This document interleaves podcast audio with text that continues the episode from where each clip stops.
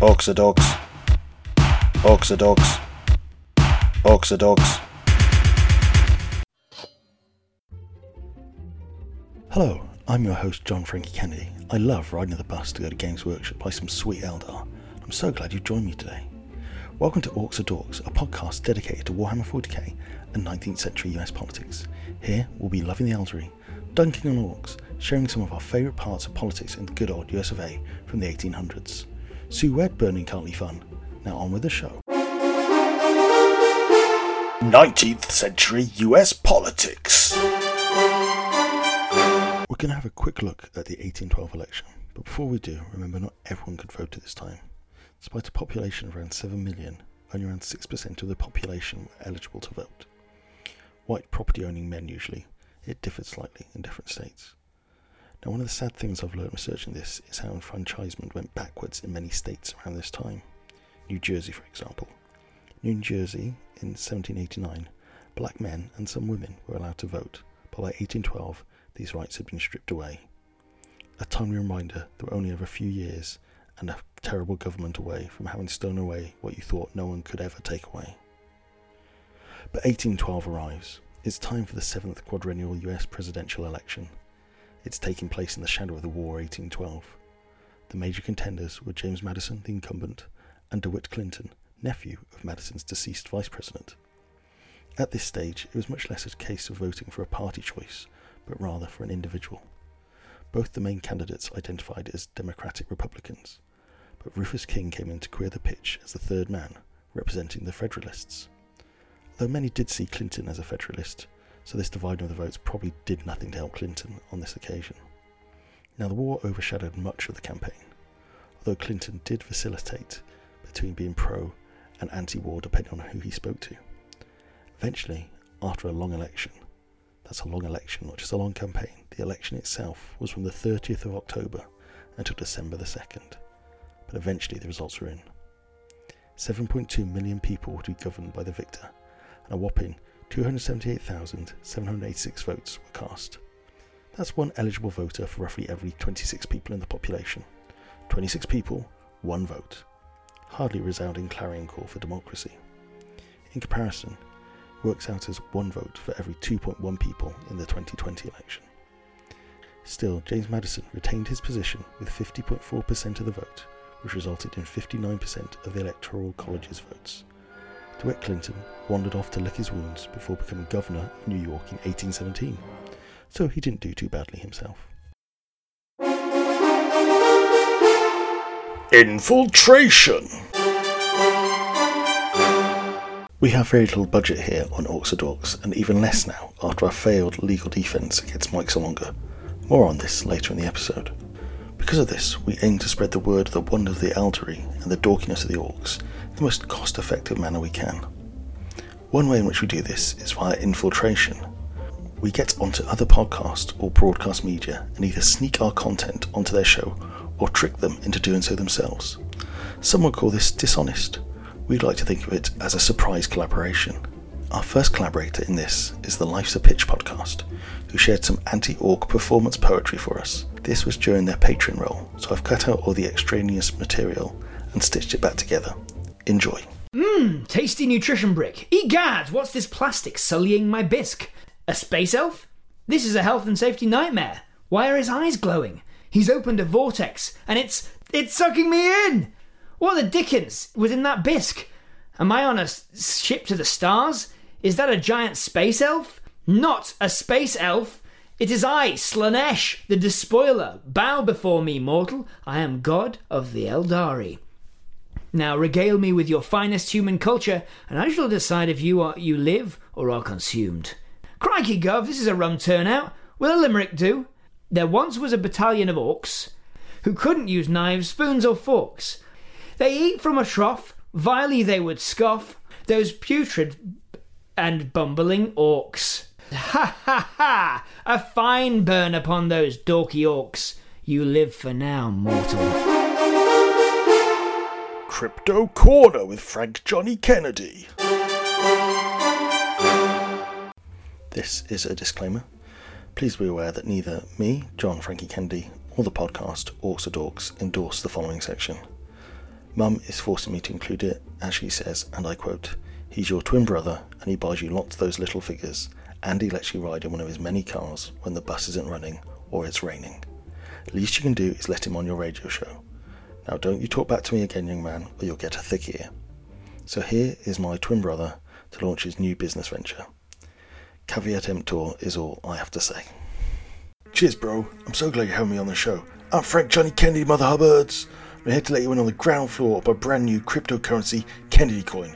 So let me answer all those questions rumbling around your pretty little domes. Who? What? Why? How? When? Who?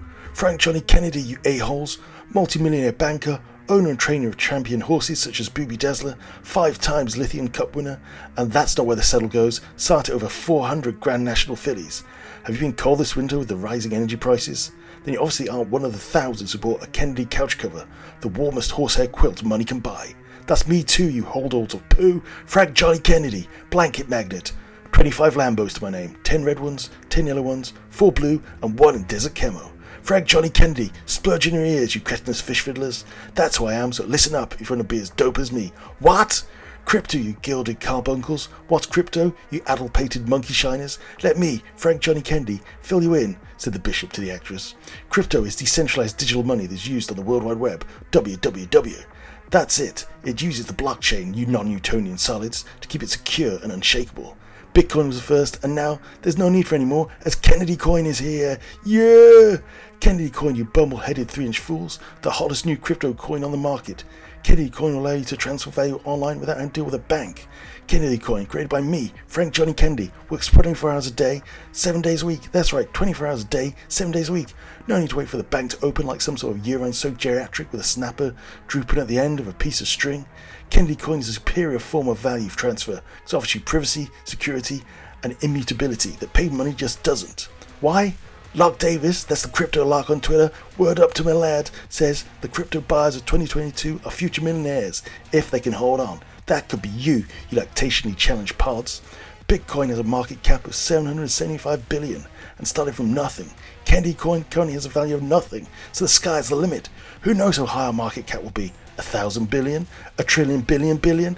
Just all the numbers ever? Who knows? And unlike so called real money, the specially programmed algorithm puts a lid on how much Kennedy coin there can be, so neither the bank or the feds can dilute their value through inflation. Only algorithm and me, Frank Johnny Kennedy, can do that. Hold your very valuable horses, Frank, I hear your mouth breathing dilettantes cry. Why should we trust you and some nebulous AI? Listen, you dolphin fondlers. Was I, Frank Johnny Kennedy, solely responsible for the 208 financial crash? Yes, partially. Was I, Frank Johnny Kennedy, responsible for the 1929 Wall Street crash? Not at all. Now, governments and the banks involved in both of these, damn tootin' they were. So who should you trust more than old Frank or the Deep State? Trust me, trust the code. How? How? Postal orders and 20 and 50 pence pieces only, you milky eyed troglodytes. I, Frank Johnny Kennedy, don't trust any denomination without a corner. Hit me up on fjk at kennedycoin.club to get the info on how to buy, or go to kennedycoin.club online. We're only minting 20,000 Kennedy coins, and the price starts at £2.50 a coin. I'm holding on to 10,000 of those. There's only 10k left for you chumper bumpers to snap up. That's not all. The first thousand digital Kennedy coin purchases come with one of five special Meat Space tokens. Each IRL Kennedy coin has a smiling visage of a classic Kennedy etched on the head side and the Kennedy Club logo on the other side, inspired by the greatest car manufacturer of all time, Lamborghini. Which classic Kennedy grace these soon to be collector's items? There's Dr. Carl Kennedy, no relation, from Neighbours. Edgar Livingston Kennedy, no relation, the American comedic character actor. Kathleen Kennedy, no relation, the savior of Star Wars. Sheila Kennedy, no relation. Penthouse Pet of the Month, December 1991. And Sheila Kennedy, no relation, American architect. Go to kennedycoin.club to see visualizations of the prototypes. When? Now! Now, you bottle-footed planks! Buy them now before they're all gone! Frank Johnny Kennedy, out! Thanks again, bro, and for letting me host it on your webpage until my guy in Dubai gets the website up and running. Let me know if I need to re-record any of that, and I'll be around tomorrow to give you that lift Games Workshop. Love ya! Learn your alphabet with Warhammer 40,000. C is for Cegorach. Cegorach is called the Laughing God. Cegorach is a central figure in the Andari Harlequin's beliefs. Cegorach alone is believed to have survived being consumed by She Who Thirsts. Cegorach's comedic nature kept him apart from the corruption and decadence of the Eldari Empire. Cegorach crawled off into the webway while Khaine was in combat with Slaanesh. Cegorach concealed himself in the catacombs that make up the webway. Cegorach chuckles as he concocts plans for revenge. Cegorach is cool. Court ordered mandatory feature. Being forced to censor the filth that Mike Salonga sent in for episode 1, here at Orcs we hoped that was the last we'd heard from so called Orky Mike. We are a family podcast, after all. Unfortunately, in the months since, Mike has been in touch with us through his legal representative, Alan Bagpipes OBE. Mr. Bagpipes has threatened yours truly through numerous mediums. The threats have ranged from being threatened with 300 years in an oubliette being hunted down by the Royal Canadian Mounted Police. Now, either of these we would be willing to endure for our belief that Orcrotica has no place on a family show. Unfortunately, Alan Bagpipes is damn good at his job, and he's successfully proven that we have discriminated against Mike Salonga for his sexual orientation. We're now faced with a large court bill and a court mandate to allow Mike Salonga a right to reply on the offending podcast. I, the actual John Frankie Kennedy, have no right to censor or editorialise the content under penalty of losing control of the podcast. As such, please enjoy, and enjoy does have inverted commas around here, the following audio he has recorded for us as a rebuttal to our treatment of him in episode 1.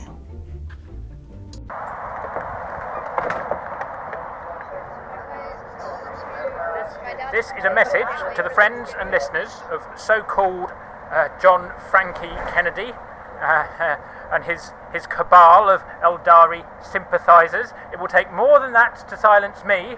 Do you think this is the first time that I have been censored for recognising the erotic potential of the orc form? Excuse me, excuse me, I, I, I am sitting here and I will use my right, I'll use my right to use my telephone. Thank, thank, thank you. As as I was saying, it will take more than an invitation to record a message for your podcast to silence me. I have prepared a list of facts about orcs to once, to once and for all finalise orcs as the warriors, victors, and love icons that they are. Orcs are green and mighty. Orcs are the most feared creatures in the land. They are large and muscular and have a heart of gold. No one can beat an orc in the fight. They are masters of the battlefield. They are gentle and kind, and they are never afraid to show to show their feelings. And, and will fight to the end to protect them. Orcs are orcs are perfect lovers. They, they will make you feel loved and cherished. No one can compare an orc. No one can no, no, no one can compare. No, that, that should say no one can compare to an orc. I've, I've not. No one can compare to an orc when it comes to love and romance. R- romance. You will never regret falling in love with an orc. They will sweep you off your feet and love you with all their might. And I think that speaks for itself if if you have the the, the, the, the, the bravery to to put that on your podcast, so called John Frankie Kennedy.